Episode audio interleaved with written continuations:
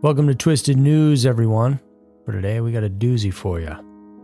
I'm Andrew, and I'd like to thank you for taking time out of your busy day to come and hang out with us. This week, we're talking about the insane saga of the Murdaugh family down in South Carolina, the current trial happening with their patriarch, Alex.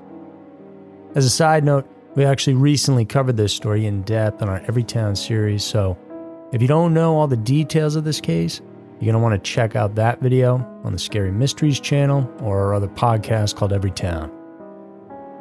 After that, we have a really interesting one about a woman's unexpected connection to a 1986 cold case, and it's something that could happen to any of us. Get ready for Scary Mysteries Twisted News. Number 1 The Trial of Alex Murdaugh. There really is no such thing as a perfect family. People can pretend and put on a good front, but everyone has troubles at home from time to time, despite how great their relationships with their families are. But in this next story, the troubles are just a bit more severe than what you and I would typically experience. The fall from grace that the Murdaugh family experienced is like a big, old, and influential house of cards. It came crumbling down. Alex Murdaugh, a 54 year old South Carolina lawyer who comes from a long line of prosecutors, is currently facing trial for a mountain of charges involving drugs, fraud, as well as the deaths of his wife and son.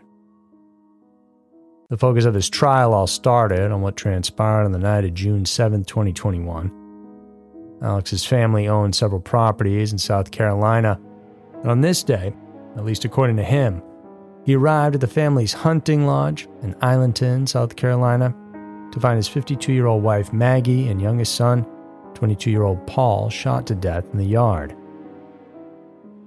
His 911 call came in around 10 p.m. that evening. When investigators arrived, they found the bodies near the lodge's dog kennels, and there they were able to recover shell casings, but the murder weapons were nowhere to be found. Different guns were used to shoot the two, which typically indicates that at least two people committed the crime. But who would do this out in the middle of rural South Carolina and why? The autopsy reports reveal that the victims died at around 9 or 9:30 in the evening. Alex wasn't at home most of the day because he was with his ailing parents and a caretaker vouched for that. But then, three months later in September, Alex was out on a drive when he had to pull over because of a flat tire. While he was bent over changing that tire, someone pulled up behind him, pulled out a gun, and shot him in the back of the head. Luckily, though, he only sustained a superficial gunshot wound and survived this seemingly random and violent attack. Instead of gaining sympathy, though, from the community, however, the investigation into the crime soon revealed that Alex was actually the mastermind behind his own shooting. He had paid 61 year old Curtis Smith to kill him so that Alex's older son, 26 year old Buster, would receive insurance money amounting to around $10 million.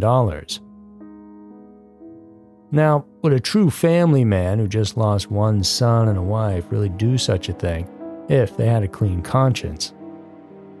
Leaving your only surviving son now with the weight of losing his entire family doesn't seem like a great idea.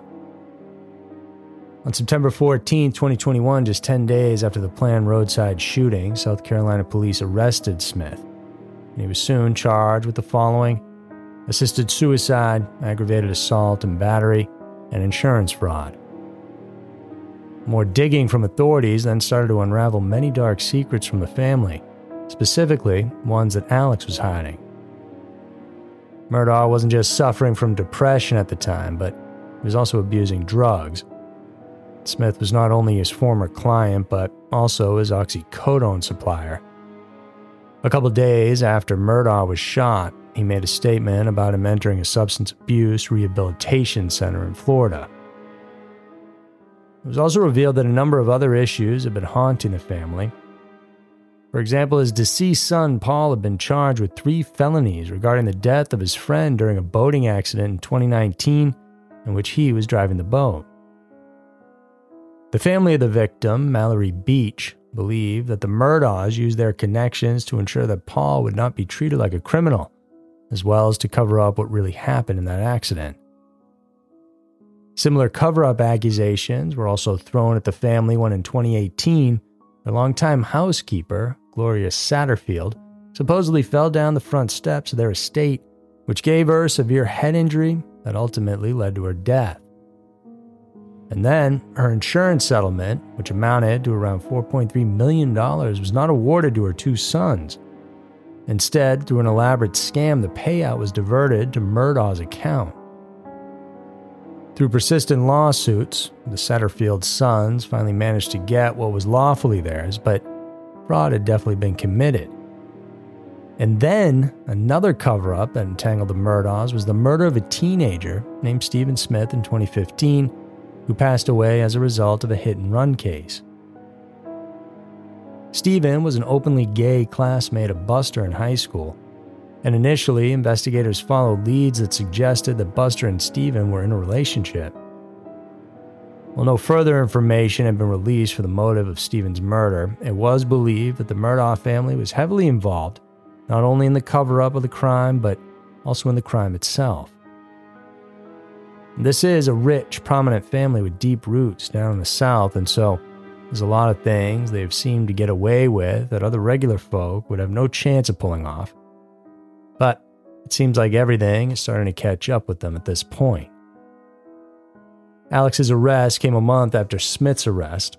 Aside from the controversial cases mentioned earlier, the disgraced lawyer also had charges involving drugs, embezzlement, forgery, and other felonies that date back more than a decade. And currently, the charges add up to over a 100, including two counts of murder for the deaths of Maggie and Paul. Recently, after a shocking testimony by his son Buster during the trial of the murders of Maggie and Paul, where the surviving son stated that his father was destroyed by their tragic deaths, Alex took the stand and was grilled by the prosecution during cross examination. There, he admitted that he lied numerous times during the investigation, throwing the blame on his painkiller addiction that made him paranoid. He's a lawyer, so he knows how to maneuver his way around the courtroom. However, on March 2nd, after the jury deliberated for just three hours, they found Alex guilty of the double murder of his wife and son. And soon, we'll find the fate he'll face, and it's likely he'll spend the rest of his life in jail. Number 2. Woman's unexpected link to 1986 cold case. It's fairly common nowadays for people to want to learn about their ancestry and use online DIY tests to do it. It's simple to just purchase a kit Send back a swab of saliva and or a strand of hair with the follicle, and you're good. The lab that runs a test on your DNA sample will usually provide information on your racial profile and ancestral characteristics, and that info will then be added to the company's database. Because of how effective and appealing this innovative service is, law enforcement has started to employ the help of these laboratories in solving many cold cases. And if you follow our channel, then you've heard several of these stories.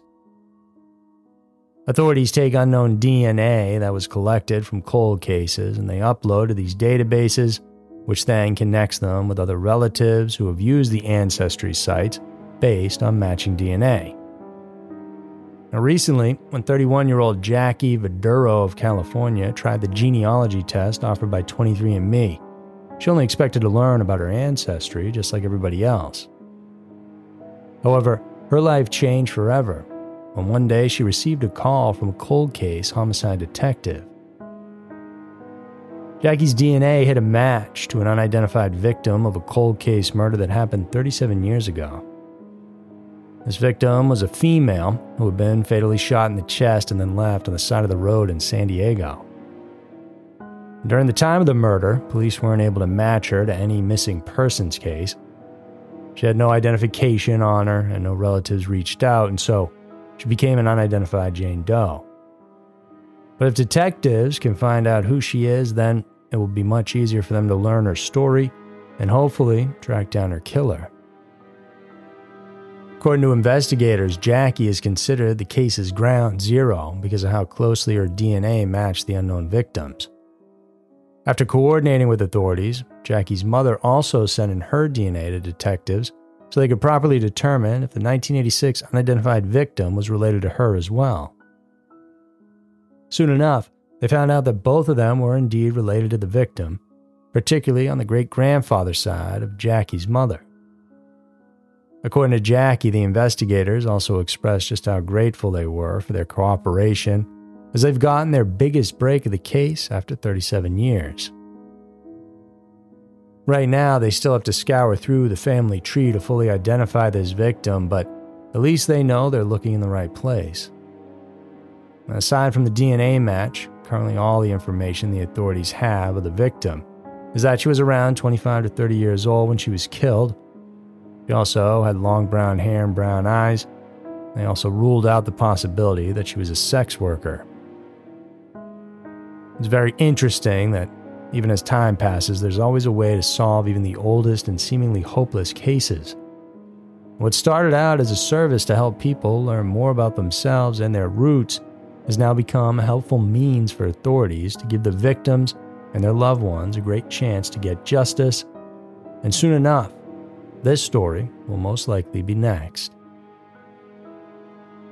So, they were a couple of the most strange and disturbing news stories that we have for you guys today. If you like this episode, please check out more.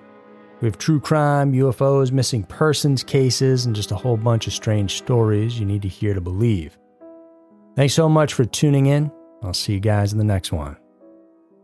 It's lunchtime at Tim Hortons, and we're serving up a special deal just for you. Our new $5.99 lunch deal includes your choice of any lunch sandwich and a side of crunchy kettle chips. Because what's lunch without a little crunch? And the sandwich choice is all yours, like a ham and Swiss, Chipotle chicken wrap, BLT, and more, made to order just the way you like it.